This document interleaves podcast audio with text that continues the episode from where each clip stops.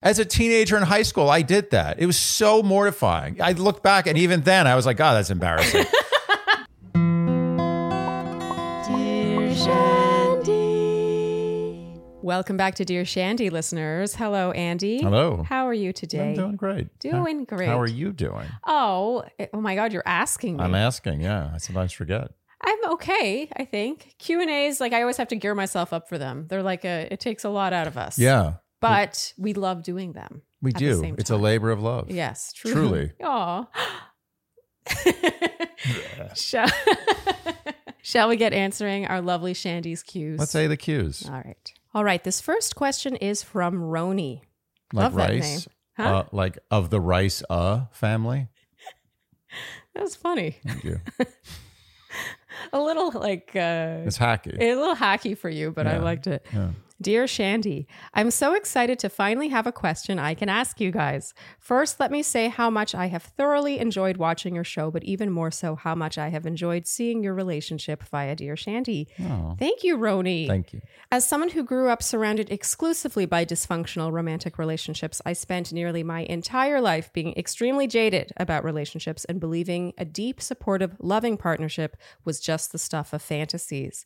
Seeing you guys and hearing your story has given me renewed hope that it is possible to find a person who will wholly love, appreciate, and support you, and vice versa. Oh, and for that, I want to give you guys a very enthusiastic and heartfelt thank you. Roni, Aw. thank you. That's sweet. How beautiful. Now, for my story slash question. I, 32 female, met this man, 34 male, on Hinge about a month and a half ago. We both live in New England, just under an hour apart. When we were planning our first date, I had told him I would be leaving town to go to New York City. Born and bred Manhattan Jew here, hearing Andy's anecdotes always makes me feel at home.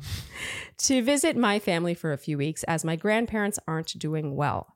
We went on a lovely first date, after which he expressed enthusiasm for seeing me again upon my return to Massachusetts. While I was in New York, we texted daily, long, involved texts, learning about each other, talking about some deep stuff, some silly stuff, etc. He was extremely kind and supportive throughout this time. I returned to Massachusetts and we went on a second date roughly a month after our first date. This second date was honestly phenomenal. It lasted eight to nine hours and we connected more than I've connected with anyone else previously. And I saw real future potential in him and us, which is uncommon for me. We texted a bit after that date and set up a third date. And then I noticed the texting starting to dwindle until this morning when I received a novel length text from him apologizing profusely for the dwindling texting and explaining what he was feeling both towards me and in general. That he felt our connection was extremely strong and he likes me a lot, but that in the time we'd been talking, he'd been seeing someone else as well. I assumed this, we weren't by any means exclusive, and he felt his feelings intensifying for that other girl and he wanted to pursue her. Ugh, that hurts. He was extremely kind, honest, and thorough in his explanation, and I am really very sad that this didn't work out for us. He said the same. My question is this Is it ever okay to put it out there to someone that, should they be single in the future, you're welcome to reach out? And if we're both single, maybe we could go on another date? Is this leaving the door open or inviting them to make you a second choice? Is there ever a good reason to do this, or is this move always a bad idea across the board, even in a situation like this where it seems like timing just wasn't my friend? Would love to hear your thoughts and analogies. Thank you so much, Roni. I actually have an analogy. Oh, okay. Yeah. So, no, it's never a good idea to do this. It's not the worst idea, Oh, but I would compare it to when you're walking with somebody in the street and they like trip over the sidewalk okay. and you say, Oh, watch your step. Oh. I actually that annoys me. I mean, no one, no one is not annoyed by that. Really? So No I'm one. normal in being annoyed by Everyone is annoyed by that because you already tripped. What are they? How are they helping you? Yeah. You can make a case that maybe they planted a seed in your head that in the future I'll hear that voice again and watch my Mm, It's step. more likely that you tripping is what will Right. cause you to watch your step. it's not going to help, and it it might possibly hurt your your relationship with this person. Oh, wait. Oh, wow. Okay. So Okay, I saw this a little differently in that I was like, I wasn't in support of her saying it just because I think it almost goes without saying. Like they had this really amicable ending where he was Yes. like, "Look, I just, I really feel more strongly about someone else," and she's like, "Oh, that's a shame." It goes without saying, Yeah. just like it goes without saying you should watch your step if you trip in the street. That's my point. I guess I just didn't really see it causing damage. But now that you mention it, I suppose her going out of her way to send another text being like, if we're ever both single at the same time in the future, it's it shows a little too much eh, Groveling. I don't want to say groveling because it's not even that because I get the sense that she's right about this. You know, they had an 8 or 9 hour date. It was magical. Like she really felt something special with him and I can see how that would be hard to let go. So you almost want to give it an extra bit of like oomph. Like you want to give that final text a little more gravity so it doesn't feel like the door is shut entirely. But I I think ultimately it does go without saying. The door is the way it is. There's no, you're not affecting that door at all. The only thing she might do is close the door a little bit by saying, let's keep the door seeming open. a little too eager. too eager and too easy. Yeah. Make it hard. He's made it hard for you. He's basically ended this potential relationship. Yeah, you're right. Mm-hmm. Why are you making it easy for him? Just to accept it and just say like, all right, well, it was nice knowing you. Yeah. And that's it. And if he's going to come back, he certainly is going to come back without you saying, "Oh, the door is still open." Like like someday in the future, he's be like, you know, she did say the door was still open. And because she said that, I'm willing Yeah. to reach back out. No, you're right. Because it did end well. It would be different if she had gotten angry or something at the end, and then she felt the need to to change that vibe, the ending vibe. But you're right. It ended well. They both know they got along. If it doesn't work out with the other girl, I honestly think he would reach back out to her. Absolutely, no words are going to change his feeling Yeah. someday when he decides to reach out to her again. Except maybe that she said you should reach out to me sometime in the future, and then I'll be like, "Eh." Okay, so that's interesting. So you're from a male perspective with this. If a girl did that to you, you would instantly put her one tick more towards easy. You know what I would think? What I would think is the door is perpetually open to her. I never have to worry about it. Uh, Anytime I want to come back, that door's open. Uh, that's not a good. No, that's bad. That's what I'm saying. See, that's the thing. I feel like she talked about, you know, the line between the door being open and inviting them to make you second choice. I think her saying something is more likely to m- lean into second choice territory versus the door being open. The Yeah. door is open just just by them both backing away. with their Everyone hands knows up. the door is open. Yeah. Yeah. Maybe they'll come back and the door will be closed. The wind shut it closed. You Yeah. Mm-hmm. know, you don't know what's going to happen, but you, everyone knows the door is theoretically open. Yeah. The only thing that can happen from her saying that the door is open is a negative. uh huh. Okay. It's possibly a wash. It's possibly nothing. It's very possibly he won't remember she said that he won't care. Yeah. He won't even register it. But it's possible that it will be damaging to her future potential with him. at first I was like, how could it do damage? But you're right. I think it could just it could just color his perception Yes. of her just by one Just the- shade, and it's not worth it. It's not that it can do damage. The only thing it can do is damage. Mm. So I would not do it. okay. All right, Roni. Good luck. I'm sorry that happened. That that blows.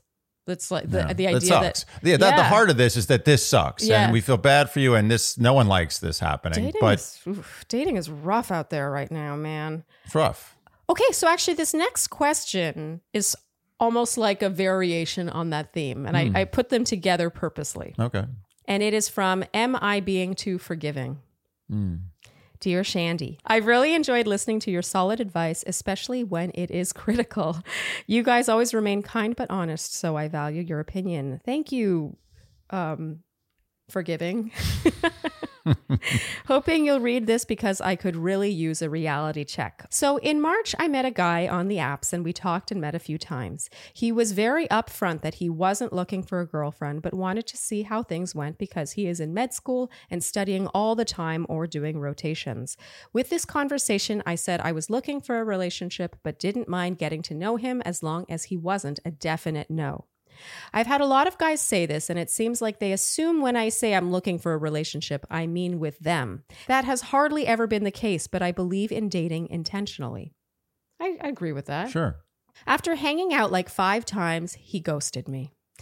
We hadn't been physical at this time or anything, so it's not a situation where he got laid and ditched. Honestly, I wasn't too hurt because it was very casual, more like friendship, and I knew he was going through some severe depression. A month later, he reached back out and wanted to explain why he ghosted, so we met for coffee. Probably shouldn't have even responded, but it was nice. I was only expecting to catch up and go our separate ways on good terms, but he started talking about trying things again. I was super thrown off and admittedly probably acted nervous and weird about it, but agreed. The next week he had basically no communication and a few days later sent me a text saying, quote, I've enjoyed our time together, but I've reconnected with someone and will be pursuing this. I appreciate getting to know you and wish you the best, unquote. At this point, I'm kind of pissed because it seems like he was reaching out to all his past dates to see which one he liked the most. But at the same time, I completely understand being a better fit with someone else. I didn't see any constructive way to respond, so I just ignored the message. Now, five to six months later, he sends me a text that says, Well, I'm single again and know that I'm looking for a relationship. Like an idiot, I responded, and he is again wanting to meet to explain his actions. Would it be stupid to do this? Am I settling for being a backup option? I'm torn because at the time we hardly knew each other, so of course, if there was someone he had more background with, it made sense to explore that. But also, I want someone who is excited about me. And what if he's reaching out to everyone with the same message? Is he only reaching out because it's easy? I could understand if we had been physical and he just wanted to quickly have sex with someone, but that wasn't at all part of it.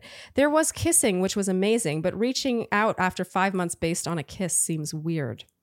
If you want to know why I'm even considering it, truthfully, he's nice and smart and attractive. Also, I kind of respected that he told me he wanted to pursue something else. It was a dick move, but it was honest. Plus, I've been on a lot of dates this year, and he's the only person I even wanted to see a second time. Maybe it's dating fatigue. Hoping to get your opinion, I'm guessing the answer will be to block and move on, but would appreciate your nuanced view. Thank you, all the best. Am I being too forgiving? All right. Well, first of all, this guy's a clown.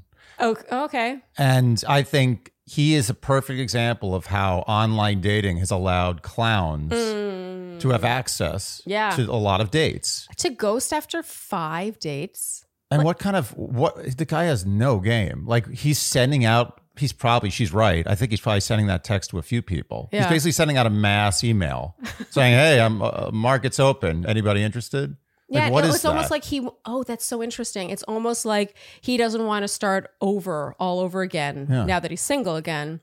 So he wants to pick back up with you know these semi-started ones. It's Yeah. it's like he you know like half a half finished book. He's like, I don't want to start a book from the beginning. I'll go back to that that one I started. Already. Exactly. And how unromantic is that? Why couldn't he just send her a specific message referencing something that they shared together or a joke Hmm. or something a little sexier than, hey, I'm free. You, you want to, you want, can I put it in you? Or- like, what is that? Uh, I don't like it.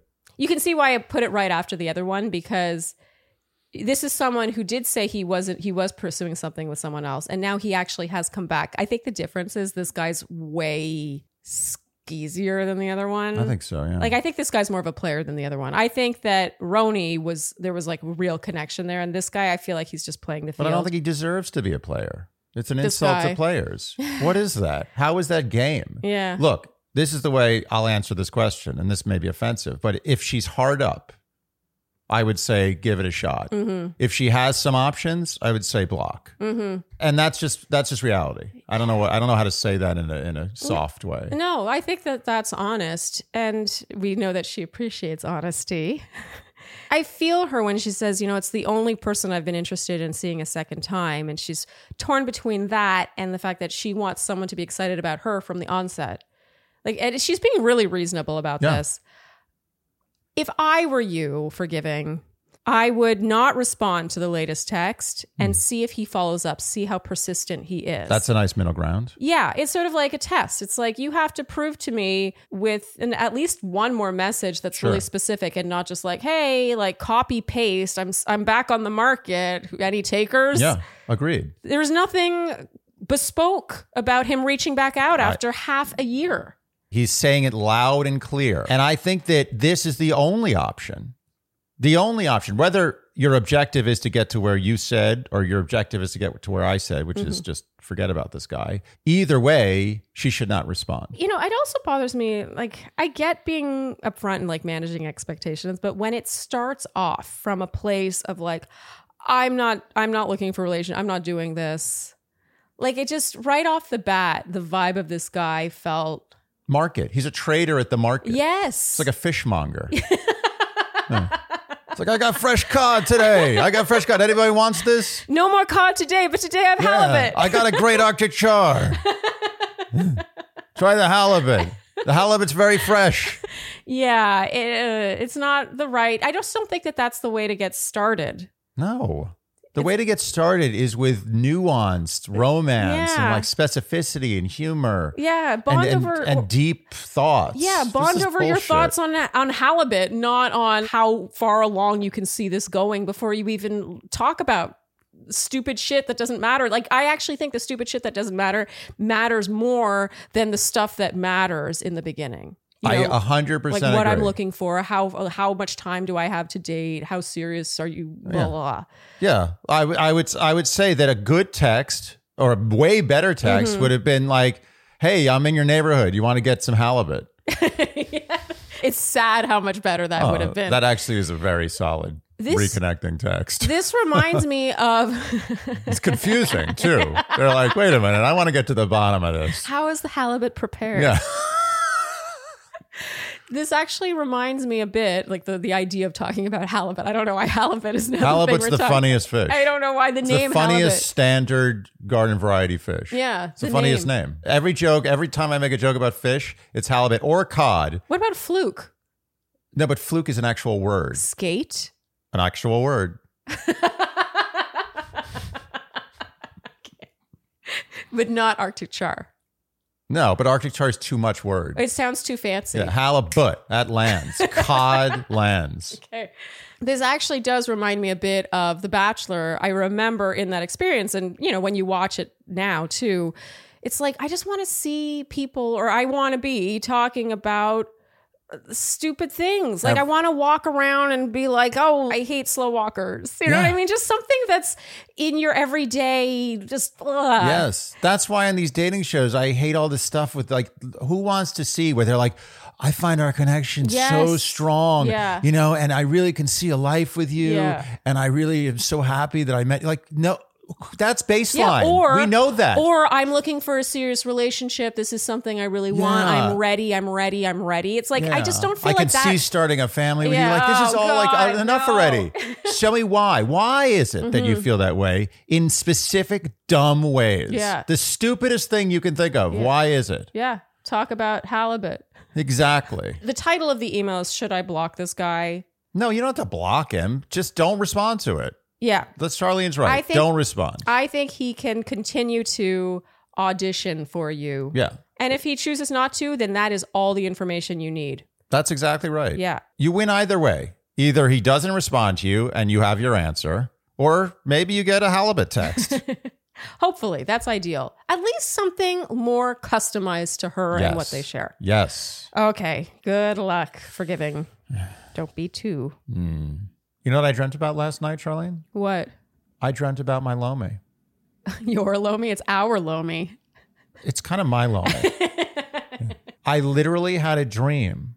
And it wasn't one of those dreams where it's like, you know, it just comes and goes. Yeah. I had a long dream Yeah. about the Lomi going to work on the food waste, what it would look like when I opened the top. That's how much I love my Lomi. Yeah.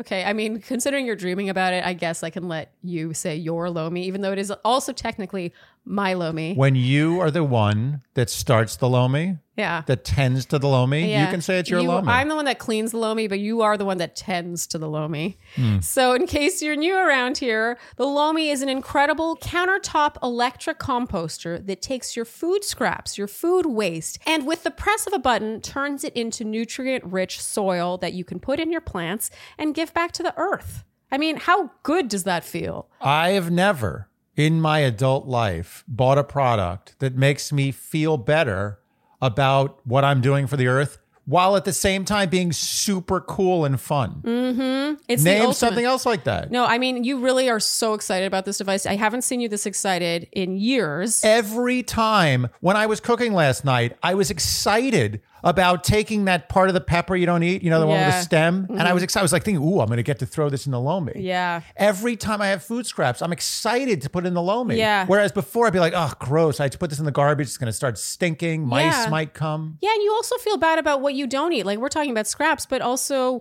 you know, whatever you didn't finish eating, maybe. Maybe it was perfectly good food, but it went a little bad. You didn't eat it in time. It feels so good to turn that into something useful like soil instead of it becoming methane over time sitting in a garbage bin The somewhere. most dangerous greenhouse gas. yes. That's truly the alternative is it becomes a harmful greenhouse gas. And you know what? When I finish my plate, when I clean my plate after a meal, I'm sad that I have nothing left for Lomi. Mm-hmm. Yeah. I feel like I'm depriving it. And also, what a tremendous holiday gift for the right person. If you know someone who's environmentally conscious or who does a lot of cooking, who does a lot of gardening, any of the above. So, if you want to start making a positive environmental impact or just make post dinner cleanup easier, Lomi is for you. Head to lomi.com slash shandy and use promo code shandy to get $50 off your Lomi. That's $50 off when you head to lomi.com, L O M I.com slash shandy and enter promo code shandy at checkout. Food waste is gross. Lomi is your solution. With the holidays just around the corner, Lomi will make the perfect gift for someone on your shopping list. Well, Andy, we are back home, home, sweet home And we are swaddled at night. in our cozy earth sheets. And you know what? I was actually just thinking about it last night. I was thinking about how soft and warm, because actually it's gotten quite cold in New York, certainly since we were Oh, last yeah. here, but it's gotten quite cold and the heat hasn't fully kicked on in the building yet. And I woke up in the middle of the night to pee. Because I always wake up in the middle of the night to pee. And I was like, oh, bird. I got back under the sheets and I was like, oh, so nice, so warm, so soft, yet not sweaty. Not one drop. That's difficult to find. Something that keeps you warm, is super soft, but not like, ugh, like air me out. And take a look at these lounge pants. Oh, yeah. I have worn these for every single recording we've done Mm-hmm. this whole year. Yes. And look at them. They're still- Find an imperfection. Oh, blackest black. They haven't faded. They haven't pilled. There's no loose threads. It's actually unbelievable. Their, their quality is through the roof. It's almost concerning. Like I'm worried that something's in here that's just like mad black magic. Well, you should know by now that Cozy Earth products are made with viscose from bamboo, making them more sustainable than your traditional cotton sheets and hmm. products. And their sheets also have a 100 night sleep trial. So you could sleep on those sheets for 100 nights, decide they're not for you, and still send them back. That is confidence, if I've ever heard You're it. also kind of a dick if you do that. And we can never leave out that they are Oprah's favorite sheets. They've been on her favorite things list for five years. I mean, enough said. you know what? This pant is so good and those sheets are so comfortable that I have been sold on Oprah. Yeah. It's like inception level quality. yeah. Salesmanship. Yeah. I'm now going to start looking at what Oprah tells me to buy. So we have a very special holiday offer for our Shandies. Save 40% on Cozy Earth right now, but hurry, this holiday offer ends soon. Go to cozyearth.com slash shandy and be sure to enter code shandy at checkout to save 40%. That's cozyearth.com slash shandy, S H A N D Y, cozyearth.com slash shandy. All right, this next question is from M as in the letter. Hi, Shandy. I am a relatively new listener to your podcast, but I have already binge listened to all of your Q&A episodes oh, as they are my absolute favorite. Thank you. We like that kind of shandy. Your responses are equally entertaining as they are thought provoking and have even been the subject of some of my journaling prompts. LOL. Ooh. Isn't that funny to think that we've weaseled our way into people's journals? it's weird. I am hoping to get your thoughts on a topic in my relationship that has been nagging at me for some time now, and all of my friends and family more or less share the same backgrounds and biases as me, so I'd appreciate an external view on the matter. I am 25 and my boyfriend is just a few months younger, and we have been together for a year and a half. We met when I moved to the tri state area where he is from while I was in a temp position at my company. I have since moved a few states away from my new role, so we have been long distance for the past year. The relationship itself checks all my boxes for what I want in a long term partner. We are both extremely passionate for one another. We have great communication and trust despite the long distance, and our life goals and where we see ourselves in the future align. Are you waiting for a but, Andy? I'm. I mean, I assume there's a bud. So here's my internal dilemma. He still lives with his mother. Hmm. I should preface that this is not due to financials or his mother needing him in the house for any extenuating circumstances. He is also a first generation American from a culture where you live with your parents until you're married. And his brother, who is an extremely accomplished academic, did not move out until he was 26. And this was only because he took a new job across the country. A few months ago, my boyfriend started a new well paying job in Manhattan where he has to drive to take a train to take another train. The whole commute takes over two and a half hours hmm. and then often spends the night on a friend's couch. Ouch. He has complained about this commute a few times and has brought up on his own that he is interested in looking at apartments, but it seems there is always a reason as to why he isn't actively looking. When I was single, my ideal partner would have definitely been moved out of their parents' house, and this was something that would normally be a deal breaker for me. But when we first met, we were only a year out of undergrad, and COVID was still very much prevalent. His place of work was only 20 minutes away from his family home, and he was set on living there for a while to save up for a down payment on a home of his own. This didn't happen, and he never made active steps into house hunting or making clear savings goals to save up by a certain time, and it seems he has since abandoned the idea. With this new role in the city, he first discussed moving to Manhattan, but decided he didn't want to pay that much. Fair. He then discussed some surrounding areas where he would be interested in renting. So, with house hunting being a passion of mine, we have this in common, Em. I love looking at listings. I took to Zillow and StreetEasy and sent him numerous listings within his criteria and offered to fly out to go with him on tours. After some nagging on my end about touring, his response was that he's going to hold off on looking until the winter when rent will be cheaper. My issue here is that I don't believe him after about a year of saying he's going to save up for a house or saying he's going to find an apartment somewhere. I worry the longer he puts off living on his own, the more we will be in different places in our lives. I have lived on my own for three years now, and he never has, outside of college, which doesn't really count. In a year, I will have the opportunity to move back to where he lives, and we've discussed moving in together, but I do not want to live with a man who has only ever lived with his mother. I also worry that his reasons feel more like excuses to me, and that this is a sign of a lack of willingness to take initiative in his own life. Not to mention, when I come to visit him, which is every other month, we need to stay in a hotel that one of us has to pay for, which, due to money, shortens the already precious time we can see each other. I have brought some of these concerns up in passing, but is it worth having a sit down talk over yet? Should I just wait until the end of the winter to bring it up? Is moving out of your parents as important as I'm making it out to be? And am I being shallow on this issue? And how do I address that this is bothering me without coming across as harsh or judgmental, even though I am being kind of judgy? LOL. Thank you for your time and consideration, M. Mm, it's a good one. And I think relatable Yeah, definitely. especially with you know the tail end of the pandemic Yeah. you know she didn't see an issue with it at first Yeah.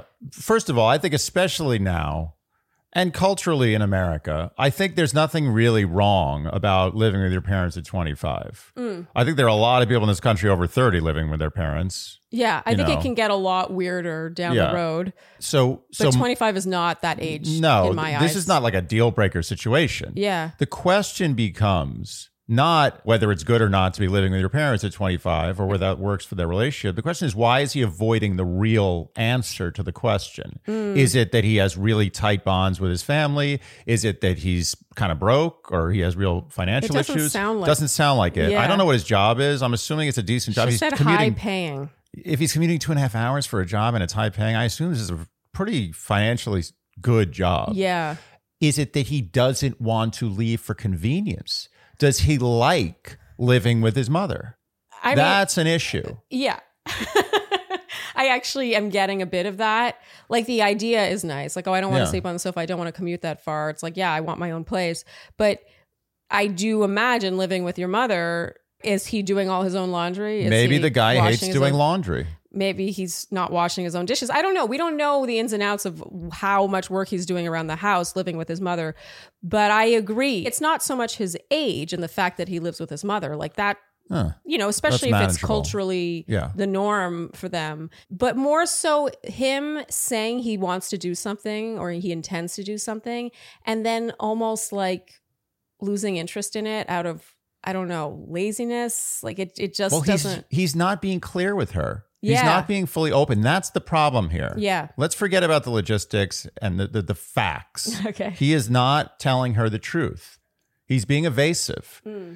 And in a relationship, there has to be a really open line of communication if it's going to work long term. And I think that she is totally in the right to have a sit down with him about this. Hmm. I don't think this works for her. I think it turns her off. I think it concerns her. It creates stress. I don't think this is a viable solution for their relationship for him to just be in this like middle ground. Trust me, he's not going to get an apartment in the winter. And since when do apartments get so much cheaper in the winter? I didn't realize real estate was all about seasons. Who is this guy? I mean, it might be marginally Like cheaper. $5 Yeah, cheaper? it's not going to make a big difference. it's ridiculous. Yeah. Maybe heating like gas and I think it, it more so makes a difference if you have land and and you're buying or selling because Yeah. of like photographs. If you can like see the land. Let's face it, this is a bullshit excuse, right? I'm trying to find a way to make his Like, excuse work. You It wait to you like wait for winter to go skiing. I feel like this we're starting to see the cracks in you know the different personality types that maybe just haven't come to a head yet. You know, she said they've been together a year and a half and they've been long distance for a year of that. And when they got together, he was living with his mother, blah blah blah, the, you know, pandemic, you know, it makes it made all the sense in the world. They were fresh out of college, all this stuff. You know, there are a lot of people that would be totally fine with him kind of like, oh, yeah, I want to do this. Oh, no, I, I've changed my mind. Oh, I want to do this. Oh, I'll wait till the winter. You know, that is not uncommon, especially in a 25 year old. But meanwhile, M actually strikes me as a little type A. You know, she's like, she observed that he had intended to save to buy a place, but he actually didn't have a savings plan in mind. He didn't have like a budget, you know, like, you know what I mean? Like, she's a lot more structured. And he said, you know, he probably mentioned in passing that he was interested in buying a place. And suddenly she's on Zillow and StreetEasy, you know, finding listings. She's willing to fly and go on tours with him. I wonder if he's just a little more like, la, la, la. And she's, you know, this is something that will come to a head at some It's point. going. It might as well come to a head now.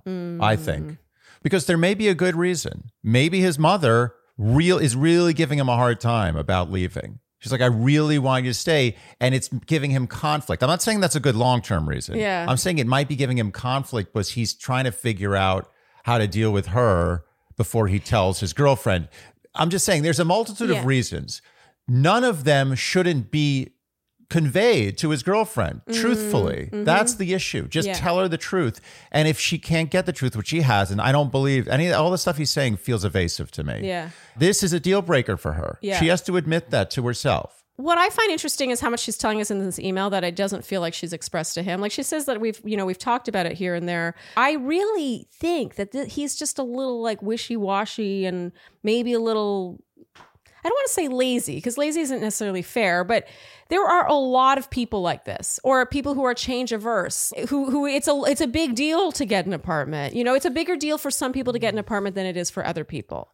i gotta say though and and and maybe this is old fashioned but as a man i think part of becoming a man is when you have the financial means to live on your own mm. you should want to do that that should be something you really desire to do i remember look i love my mother but when it came time when i got my first job and i had some money i was like i want to live on my own like yesterday And she did not make it easy. she wasn't happy about it but i don't think any mother is super psyched about their child leaving the nest Isn't that funny? They're like not happy about you leaving the nest, but then I feel like if you stay a little too long, suddenly it's not cool either. yeah Parent child relationships are It's hilarious. tough. Yeah, that's a whole. Let's not get into that. That's so it's so weird to think about. It's like, oh, don't leave, don't leave. But suddenly if you're still living there at 30, it's like, get out. yeah, human parent, animal parents is very simple.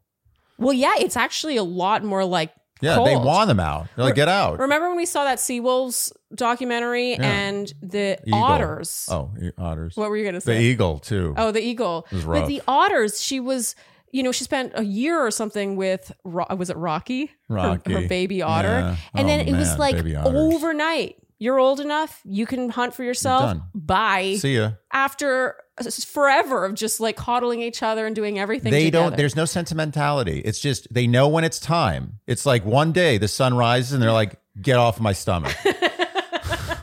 Get off my stomach. Yeah. I want to have a, a child free stomach when I flutter my back and do cute stuff with mollusks. it wouldn't be a Q&A if we didn't bring some sort of cute animal into the mix. Okay. I think M, you should honestly tell your boyfriend everything you said in this email because the biggest risk of all here and this because this would become an actual fracture in the relationship is if she loses respect for him. If she loses respect for his word, she no longer takes him seriously. You can already sense it in the email. But that's why this has to come to a head soon. Yes. Like this should not wait till the winter. Yeah, you to see if real estate prices come down. Yeah. You don't ever want to no longer take the word of your partner seriously, where you're like, ah, they're just going through some phase. I feel like that's a very dicey territory to This, enter. this is a perfect example of like where something that seems like a microcosm of a relationship actually is the macrocosm. Mm-hmm. Yeah.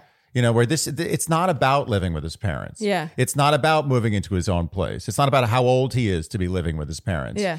It's about the communication Yeah. between the two of them. totally agree. And maybe the truth is that he actually does want to wait till winter. And in the winter, he will be buying a substantially cheaper apartment Can you imagine if he ends up getting some great deal in winter? It's like the ultimate I told you so on everybody. Yeah. All right, Em, good luck. I kind of feel like she needs a bit of luck. She in needs this a bit of luck, Yeah. yeah. Getting to the bottom of things. Yeah. We'd like an update on this one. Getting the truth. You can't handle the truth. All right, this next question is from Anonymous. Dear Shandy, a few weeks ago, I was listening to your fruit fly analogy and laughing out loud in my car.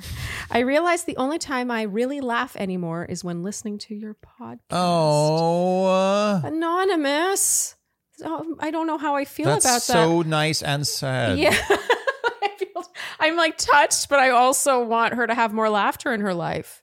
Maybe we're just that funny. Are we? I don't know.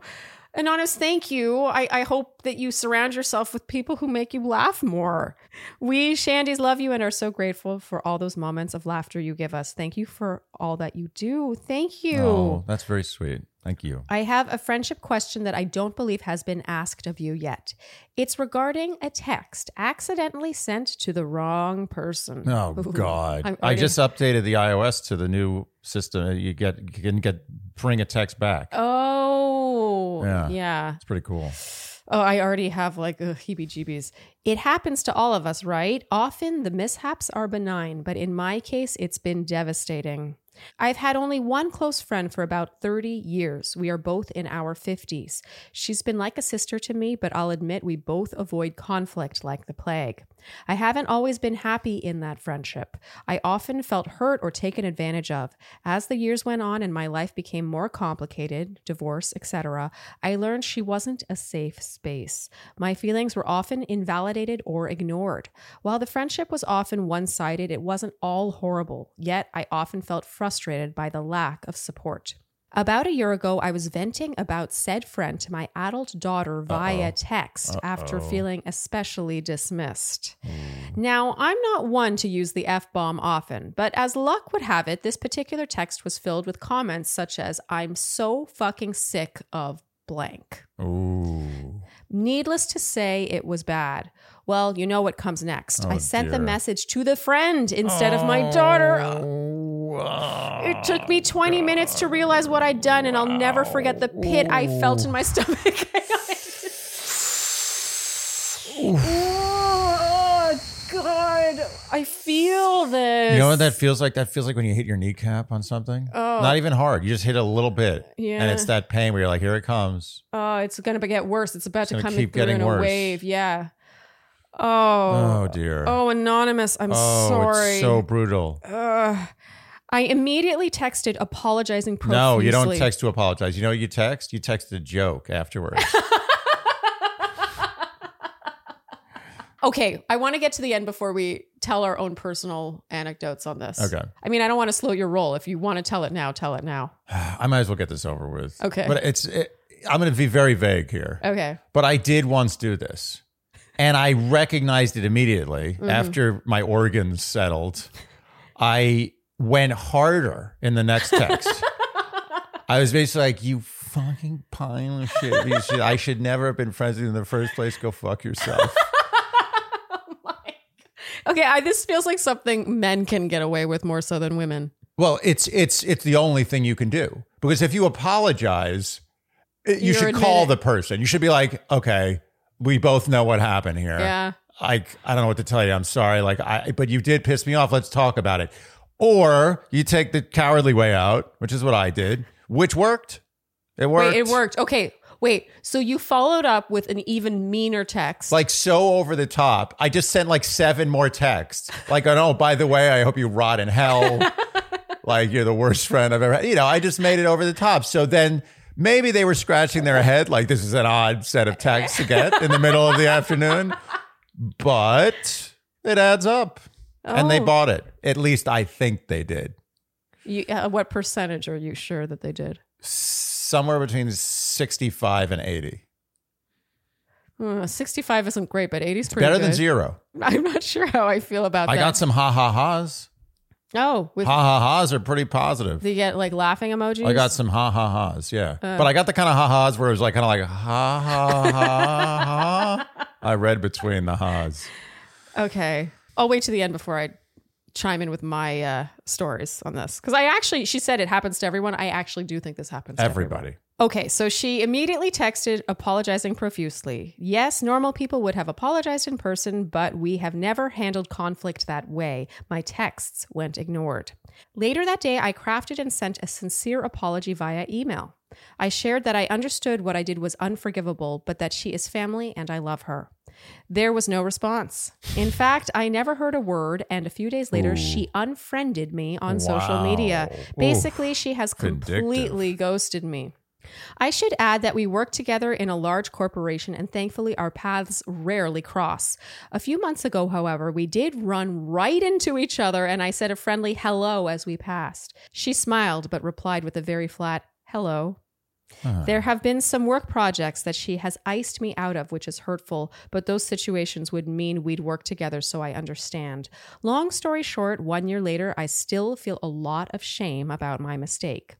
I understand what I did was horrible, but is it wrong of me? It's not horrible. She did nothing horrible. She screwed up. Everyone does this. Everyone talks shit about people.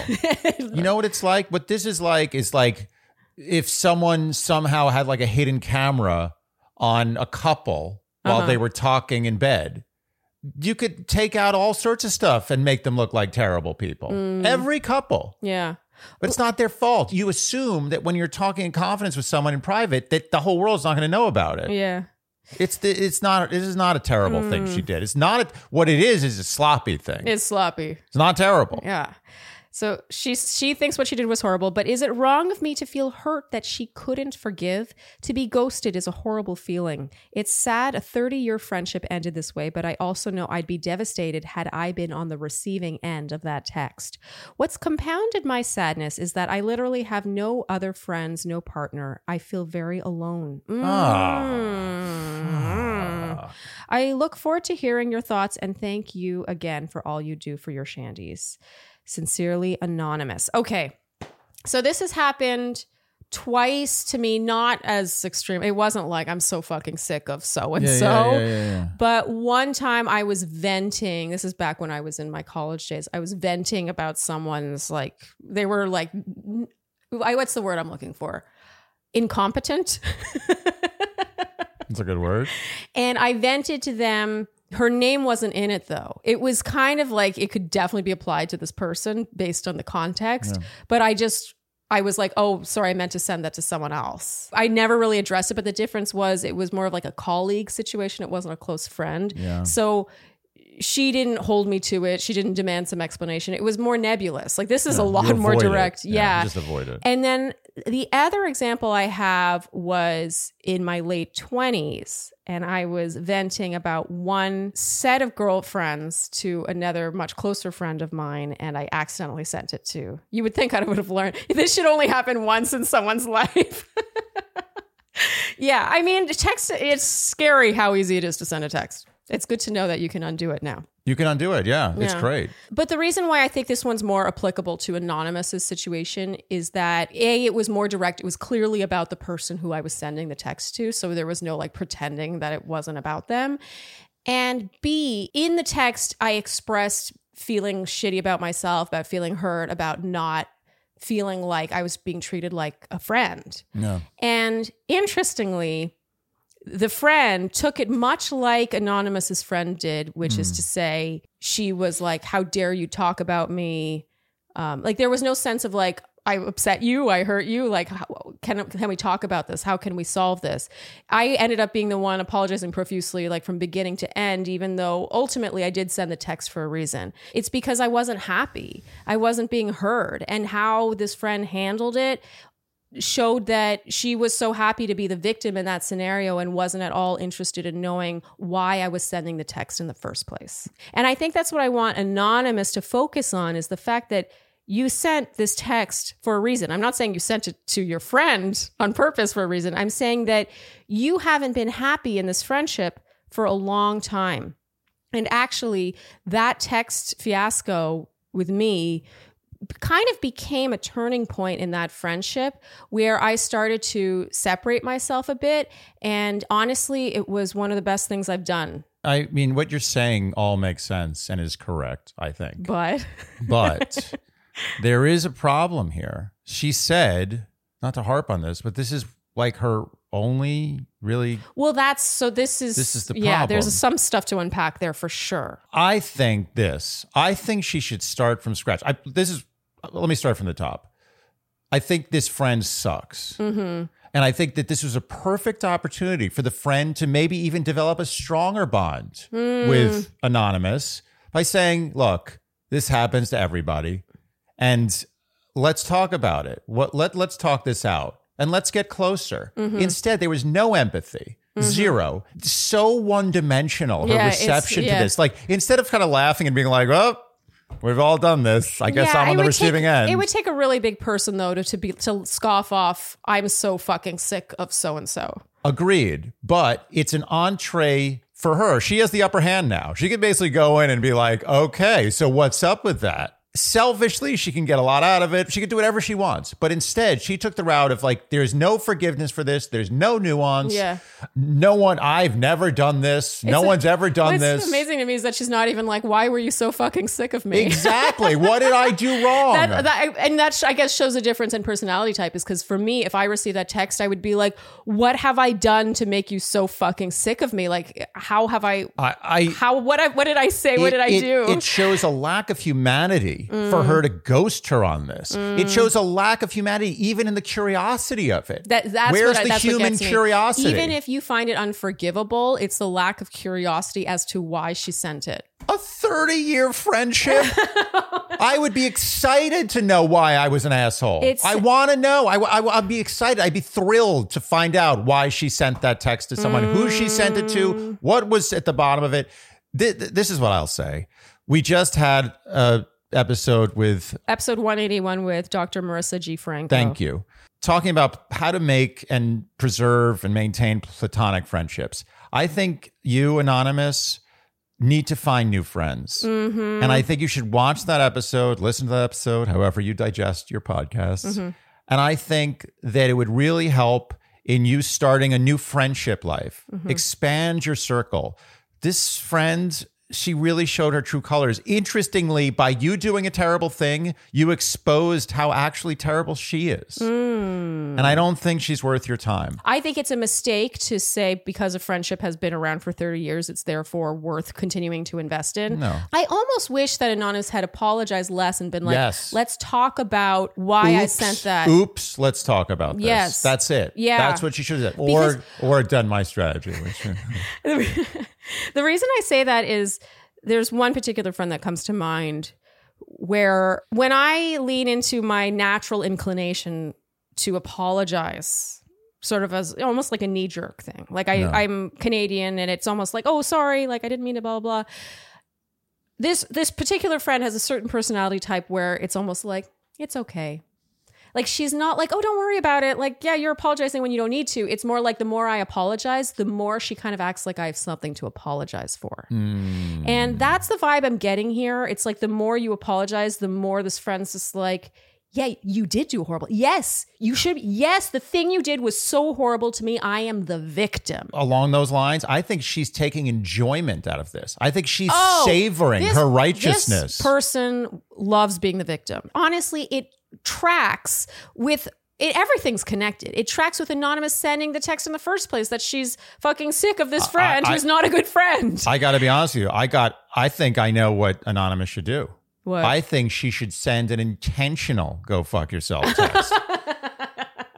I don't like to do this typically. I, I hate being like coulda, woulda, shoulda. This is what you should have done. Like I actually hate it when people do that. Yeah. But in this situation, I think it might be helpful because Anonymous does have a track record Sure. with like kind of a rocky friendship situation.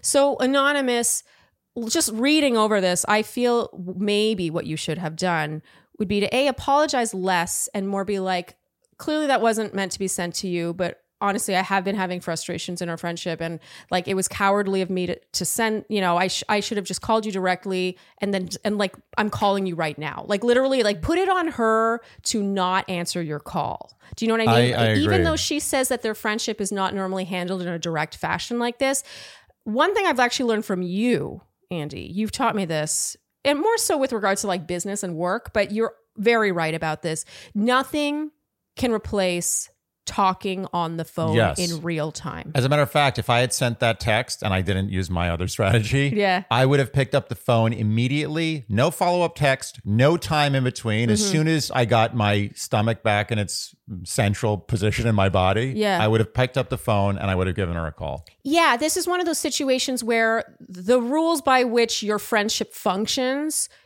or has functioned historically for the last 30 It's years it's yeah this is a different category. You're not going to handle it in the same way that you've handled all the other conflict. This is a phone call situation and it's worth mentioning that when that happened to me in my late 20s i did call the friend right away and her how she handled that showed me a lot. She was impossible to reach. I kept calling. I texted her to say when when are you free? When can we talk on the phone?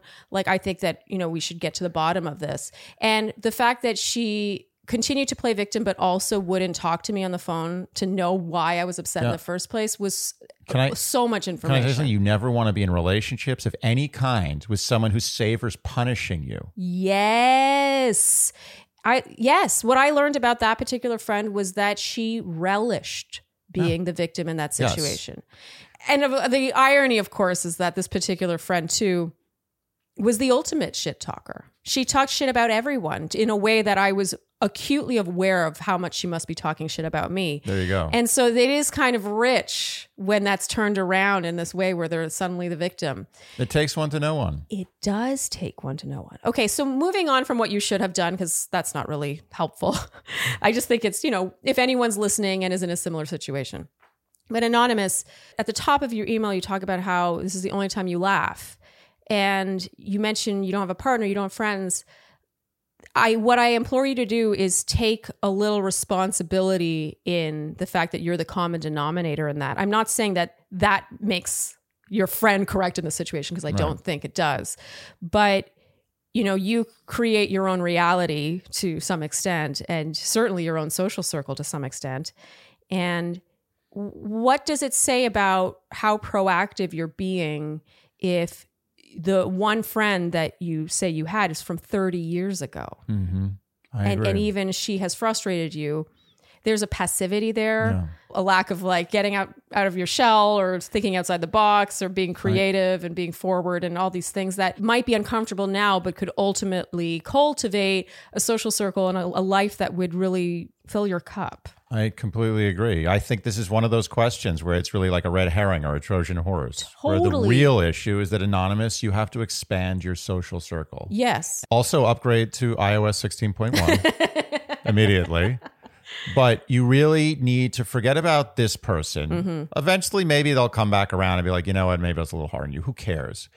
This is the past. It's 30 years of your past. yeah Let's get some new friends. you are quite literally a different person than you were when you first met and became friends with this person Yeah. You know what I think? She feels shame. Yeah. She she feels like sick about it, which I totally understand. Trust me, I know so acutely that feeling of regret that you feel. But I think hemming and hawing over it and kind of like spiraling over it and trying to fix it, it's broken. Let this go. This was already broken before you sent that text. Yeah. It was the reason you sent that text. Yes. It's because it was broken. I actually also, just to end on a lighter note, I have a funny story about sending Oh, a wrong text. okay. Funny now, probably not funny at the time. Okay. I once had a very like the the one nightiest stand of one night stands.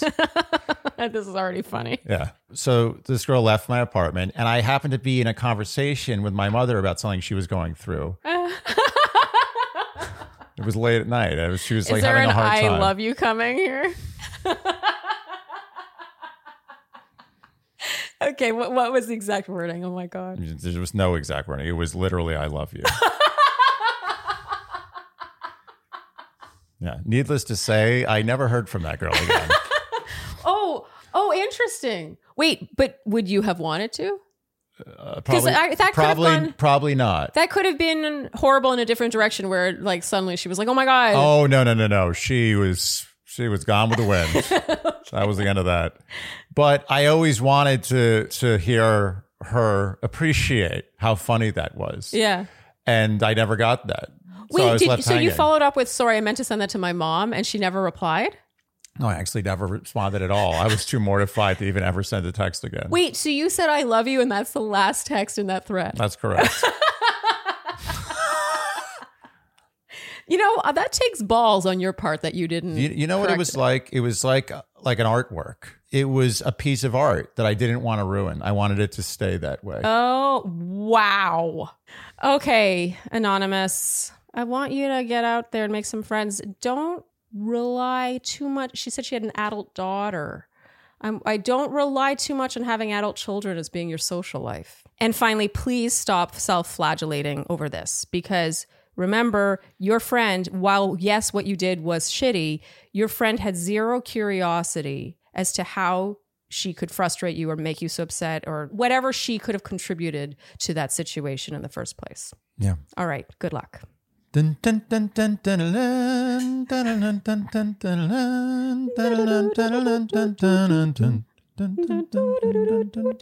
Okay. okay. Keeping with tradition of advertising First Leaf, we love First Leaf so much, and we feel so classy drinking our 1st. Leaf that we always sing a classical sing. Was that singing?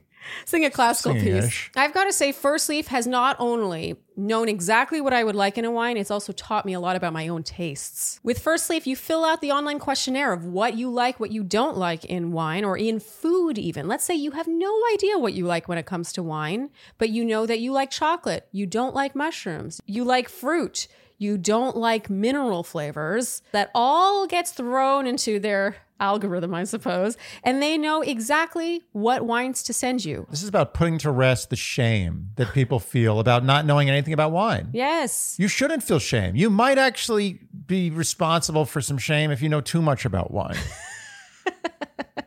so why not have a service that tells you what you want to drink and wine? Mm-hmm. I don't want to guess when it comes to wine. I just want to know what I'm getting, and I want to know that what I'm getting is something I like. And that's the thing. Your alternative is to go to a wine store and either trust the salesperson there, trust that they have the same taste as you, or you just end up buying the exact same bottles of wine over and over again because you're like, oh, I know, I like it. Like, that's not fun. I really love how First Leaf will take your tastes and then, based on your thumbs up and thumbs down with each delivery, they will continue to funnel down your exact taste so that each wine you receive is not only one that you kind of like, but one that you really love. Yes, and no matter how much someone knows about wine, they don't know what you like. Yes. You know what you like. I also think this is a fantastic gift for someone who is a wine oh, drinker. Oh, tremendous. Like even whether they're a novice or an expert level, it doesn't get better than this. No, this is the elevated version of getting someone a bottle of wine as a gift. Yes. Plus it's delivered to their door. So sign up for First Leaf today and you'll get your first six bottles for $39.95 plus free shipping. Go to tryfirstleaf.com slash shandy. That's T-R-Y-F-I-R-S-T-L-E-A-F dot com slash shandy to get your first six bottles for only $39.95 plus free shipping. Tryfirstleaf.com slash shandy. Andy, one of the things I despise most about adulting is looking after. You know, like uh, we need a lot of maintenance. Our homes, our bodies, we just need to look after ourselves constantly, clean ourselves, take medication for ourselves. And seeing the right doctor, booking those appointments, those are like non glamorous, but absolutely necessary things we all have to do. And you want to do them right. You don't want to screw up. No. I've been to doctors that are no good. And then you know what I do? I'd go to another doctor Yeah, for the same thing. Yeah, that's real fun, right? Having to do it again because it wasn't right the first time. ZocDoc takes out those kinds of errors. Yes. ZocDoc allows you to, for the first time, go to the right doctor, a doctor that has great reviews, Mm-hmm. is near you, and can see you at the time you want. Yes, and not only can you filter by whether or not that doctor takes your insurance, which is huge. This is a game changer. I- We can't talk about this enough. The fact that you don't have to call the office to be like, "Do you take so and so insurance?" And by the way, I've done that before. They've told me yes, and then they didn't. There's also that, yes. And then on top of that, within ZocDoc, you can actually book the appointment. So you don't have to, t- I mean, I don't want to say that you don't want to talk to humans anymore, but it is pretty nice to know right off the bat they take your insurance and you can book it. You don't have to make another phone call being like, oh, can you see me on so and so date at 3 p.m.? You can see right there their availability. And sometimes those doctors can see you in the next 24 hours. And we have to quickly touch on the crowdsourcing of reviews because when you get hundreds of reviews for a doctor, you know whether or not their bedside manner is good. You know whether or not they're really good at what they do. I've never been to a doctor on ZocDoc where the reviews are excellent and the doctor's shit. And that's actually happened to me, the reverse. I've gone to a doctor before who didn't have great reviews on ZocDoc, but I was like, oh, I'm sure it's fine. Whatever, they're close, it's convenient. And the reviews were right. Uh oh. So are you okay? I, you know, I'm fine, but I did have to end up doing it all over again with someone else. Who wants to do that? no one. You know what seeing a doctor is like? It's like saying goodbye to someone at a party. You don't want to have to do it twice. ZocDoc is a free app that shows you doctors who are patient reviewed, take your insurance, and are available when you need them. Go to ZocDoc.com slash Shandy and download the ZocDoc app for free. Then start your search for a top rated doctor today. Many are available within 24 hours. That's ZocDoc.com slash Shandy. ZocDoc.com slash Shandy. All right, this next question is from Making an Effort. Hi, Shandy. I have been listening to you two for about a year now after a good friend recommended your podcast to me, and I have been hooked. Way to go, good friend. While I love your recaps and Love Fest episodes, the Q&As are definitely my favorite. Thank you. Effort. Effort. You got to change your name. I would like your advice on something that I think is a relatively small issue in our relationship, but my boyfriend finds it to be a very big deal. I am a 32 year old female, and my boyfriend is a 35 year old male, and we live in Los Angeles. We have been dating for just over six months, and we align on a lot of topics future family plans, religious and political beliefs, life goals, and outlooks. We get along well and feel comfortable being very open with each other. We have hit a hiccup with something that we don't align on dancing. Ooh. He loves to dance. He tells happy stories about living it up at weddings, parties, clubs, and dancing the night away. I, however, am not much of a dancer. I may bob my head to a live band, but outside of that, I find dancing to be rather uncomfortable. We went out to a bar that had a DJ and a dance floor last weekend, and we got a few drinks at the bar. The dance floor was pretty empty for the first couple of hours we were there, but as it began to fill up, I could tell that he wanted to get on the floor and dance. I didn't want to. My vibe is more of a lounge type setting of chatting and maybe watching a live band, not getting on my feet and boogieing. I knew it was coming, and he finally tried to convince me to dance. I denied him twice, but was adamant that he is welcome to dance even with other people. I just didn't have any interest in doing it. I know I sound like a wet blanket, but this is something that I have never had much interest in doing, and he knows this. This bar wasn't the plan for the night, and I didn't realize what I was getting into. Otherwise, I would have lowered his expectations sooner. He knows that dancing is something that I don't have interest in doing, so I was a little frustrated he put me in that situation. We left shortly after I denied him and discussed it more when we got back to my apartment. I told him that I knew I disappointed him, but that dancing just isn't my thing. Trying to find a way to meet him halfway, I suggested that we take a dance class together. I thought that That's what I was going to Oh, suggest. really? yeah, I was waiting for it, but she took it. I thought that may be a way to get more comfortable with the idea of dancing and give me a base to start from to feel comfortable with getting on a random dance floor at a bar. Mm-hmm. He strongly refused, saying ah. that dancing is something that should just come from within. Mm. It's not something you should take a class for. I told him that it doesn't come naturally to me and that a class would be a good way to get me started trying it and it could be something fun to do together.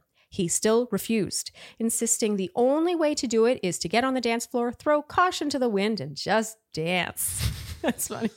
Just dance. Sounds like a choreographer.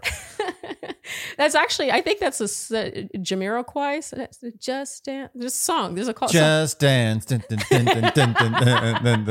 Just dance. That's all I know. I thought that dance lessons were a decent compromise in that it showed that I am making an effort to do something that I have refused to do for 32 years of my life. Wow. The issue didn't resolve, but we have let it go at this point. But I am certain that it will come up as an issue again in the future. It's frustrating to me that something like this is such an issue when so many other things align. I have told him that he can go out and dance with his friends and enjoy this however he chooses, but I can also understand that he wants to be able to connect with me as his partner, specifically on this. I just feel like he only wants to do this on his own terms, though. What is the solution to this? Do I cave and throw myself into a situation where I will feel very uncomfortable and just hope that he's right in that we may both enjoy ourselves? Or do I push him to try my compromise of a dance lesson and ease myself in? Please help. Sincerely, making an effort. Okay. First of all, I'm I'm with effort. By the way, effort, if it wasn't a word, Yeah. actually decent name. Totally, but for some, the meaning of the word effort Right, makes it it, ruins it. hilarious as Yeah. a name. Yeah. Yeah. Um. So I am with effort. I am that person. I've never been a like We're anytime both. it's like, oh, I can't wait to go out and go dancing. I'm like, Yeah. really? That's not what I'm looking forward to. I'm looking forward to just getting drunk. I kind of almost judge those people a bit. yeah, yeah. I a little. I, yeah, I'm always. I'm a little judgy too, but I respect it. It's just something I don't speak. I don't speak that language. And, I, look, it takes me a few drinks, and I'll start dancing. And I'm Mm-hmm. never like. I never fully get into it. Sometimes I'll be like, oh, this is all right. Then I'm like, okay, two songs, that's enough. Let's go back to the bar and chat. I'm much more of a chatter. I like a good we, chat. We relate to you effort in that we would prefer a sort of loungy setting where you Yeah. can hear each other speak. We're both not big dancers. no, you were. you're similar to me. You're probably a little more of a dancer than me, and you're a What? very cute dancer. I well, so first, I'm not a good dancer. This we have to get this out But of the you're way. so. It's so cute. Wait, oh, so you, you agree? bop. You agree that I'm not a good dancer? No, no, you're a good, you're a good, not good dancer. You're No, I'm- very I'm not. good at not being a dancer. Okay, okay, I do bop. You bop. I have like it's, two It's moves. like a bop. it's cute because you're so into it too. You're like, let's dance, and then you're like. It's just funny. It's very cute. But neither of us are big dancers. You are 100% not weird. This is a lot of people feel this Mm-hmm. way. Trust me. It's just that the people who are really into dancing are much more vocal about Oh, yeah. dancing, as always is the case. With, and it, you know what bothers me too. There, it's sort of like being a really good singer and being like, just sing. It should Yeah, come right. from within. come from within. It's like there is skill involved in dancing, and if you have zero of it, this is a lot more uncomfortable than for someone who naturally has rhythm or grew up dancing or just has Well, that's it the in thing. them. It's not really about the skill. It's about the rhythm. You have to have really innate rhythm to be a good but dancer. there's also skill because I have decent eh, rhythm. You can just sort of do stupid stuff as long as it's in rhythm. It kind of looks normal. oh, so my bopping, therefore. your bopping is in rhythm. yeah, you your bopping is like a metronome. Yeah. you're literally like don't. if there's one thing I have, it's rhythm. I just don't have any of the skill. no, no, it's it's it's so cute. Just thinking about it warms my heart. But it is totally not wrong of you to say, "Look, I'm just not into dancing. It makes me uncomfortable. You enjoy it. You can even go dance with other girls. I don't even care. Do whatever you need to do. I'm just not going to be very into this." But, but, I will say this: as a partner, and in, this applies to all relationships. If there's something your partner really loves and wishes they could share with you, you should make some effort. And you did do the effort with the, with the dancing lessons. That was a very good call. I was going to recommend that. There should be some effort to try to find a middle ground. And this is how I think you should try this. This is this. Ooh, Are you ready? yeah, I am ready. I'm excited. Okay. Wait till you're totally home alone. And I mean, no chance of interruption, nothing. Like you're alone for hours by yourself. You can get naked and go crazy. Have a drink, put on your favorite music. I don't know what music it is. Um, preferably not classical, I guess, because I don't know if you're going like, we, you we know, know what you mean. yeah, like pop music of the, some the sort. music that you would most likely dance to Yeah. if you were to dance. Yes. And just start dancing. Like I know they always say dance like no one's watching, but that's no one will be watching. Yeah. And do it. Just move and see where your body takes you and really get into it. Like just just do what you do to make your body happy during that song and see where it goes. And if you get to a point where you're like, oh, this isn't that bad, do it in front of a mirror. This is going to be so embarrassing that you're going to be embarrassed for yourself, but let it go. Can I get to a place by myself with a song that I like where I actually feel kind of good about moving to the music? And does it look not totally embarrassing? And then if you get to a point where that works, then you, that's the way to train yourself into doing it in a real time event. And honestly, as embarrassing as it is, I've done that. Mm. As a teenager in high school, I did that. It was so mortifying. I look back and even then I was like, God, that's embarrassing. but it kind of worked. I kind of was like, oh, this is my thing. I, I my found a move. move. I was like, I had a move. Like it was like a like a I don't know. It was a terrible move. It was maybe the worst move of all time. But it worked for me. And it got me girls sometimes. I even got girls from this terrible dancing. Oh, that's cute. But it, it worked because you have to just let it go. And the fact is, he's right about that. You can be the worst dancer in the world. It can even be funny. As a matter of fact, there's nothing. Is there nothing more entertaining than watching someone who's a terrible oh my dancer dance on the dance floor like they're so into it? oh, it's actually I would rather watch that than an amazing dance. Who wants to watch an amazing No, dancer? there's a million amazing I'll dancers. go to I the wanna watch- ballet. I, I wanna, don't need that. Yeah, and not in a haha that person sucks funny. It's more in like I want to be that person when I grow up. yes, up. not giving a mm, shit, yeah. and preferably in rhythm. Preferably in rhythm. Well, okay, okay. So I actually love your advice for this. I love your advice. It reminds me of like singing in the shower. I actually think singing and dancing, you know, they're often lumped together, and I think for good reason. yes, because we've said before that very we think vulnerable. Yes, and we've said before that singing is basically pitch and affect. Yeah. I honestly think dancing is just rhythm and any movement. Literally anything. Like as long as it's on rhythm, you're dancing, Yeah, right? There's no right or wrong. And the saying, dance like nobody's watching, the good news is nobody is watching.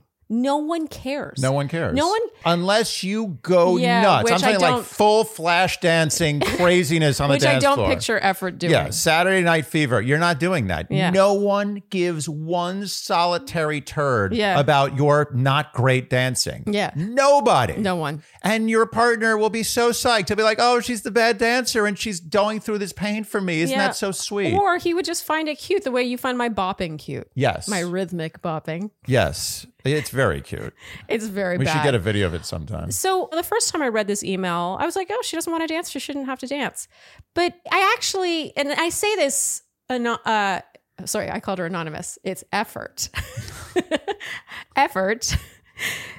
I say this as someone who I I was you, like I really was. I would never danced. I never did it. Mm. I base. I'm I'm a drunk dancer. I only dance Yeah, when. I've Oh, yeah. Several drinks and the Yep. right song comes on. I Oh, joke yeah. that the stars have to align for me to dance. Yep. It's always uncomfortable for me. Sure. That first time when I get out there and I'm even when I'm tipsy and the right song comes on, I'm like, I'm like, this is the moment. Like I have to seize that moment. And if I don't, then I don't end up dancing for the rest of the night. But the times that I have seized it, I end up having a really nice time and no one really is watching you. And there is something freeing about, God, it's so cliche, about, you know, stepping outside your comfort zone and doing the thing that scares you. Yeah. It's like peeing in the woods. is it like peeing in the It woods? is like peeing in the woods. And to bring it back to what you said, Andy, about, you know, these little compromises, it's like, am I that interested in boxing?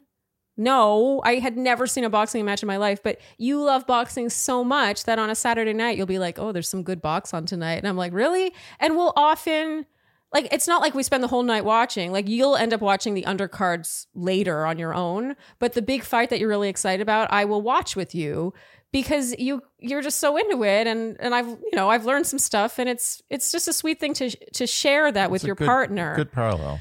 Oh, I'm not saying that you should do something that makes you uncomfortable. All I'm saying is that doing something that makes you uncomfortable once in a blue moon might make you A, happy you did it, and be less uncomfortable about it over time. And you're going to take the elephant out of the room because for the rest of your life, dancing is always going to be this elephant in the room. Mm. And if you just do it and you say, Yeah, I'm not, this is not great dancing, but at least I'm doing it, from then on, it's no longer the elephant. You're just like, Oh, we're dancing. Okay, let's dance. Who cares? Yeah. The dancing's not great. I'm not that into it, but I'm dancing. It's no longer a big, heavy thing that you have to stress about. Yeah, and I also don't think it should be something that you feel like you have to do every weekend now. True. The thing about this is that differs from other almost everything where it's something the person's uncomfortable with, but their partner wants them to do it. I would mm-hmm. say don't do it. 100%. Yeah. There's no victim here. Yeah. This is unfortunately, this is the most innocent thing. Yeah. It's unfortunately for you because of its innocence puts you in a position where you kind of have to try.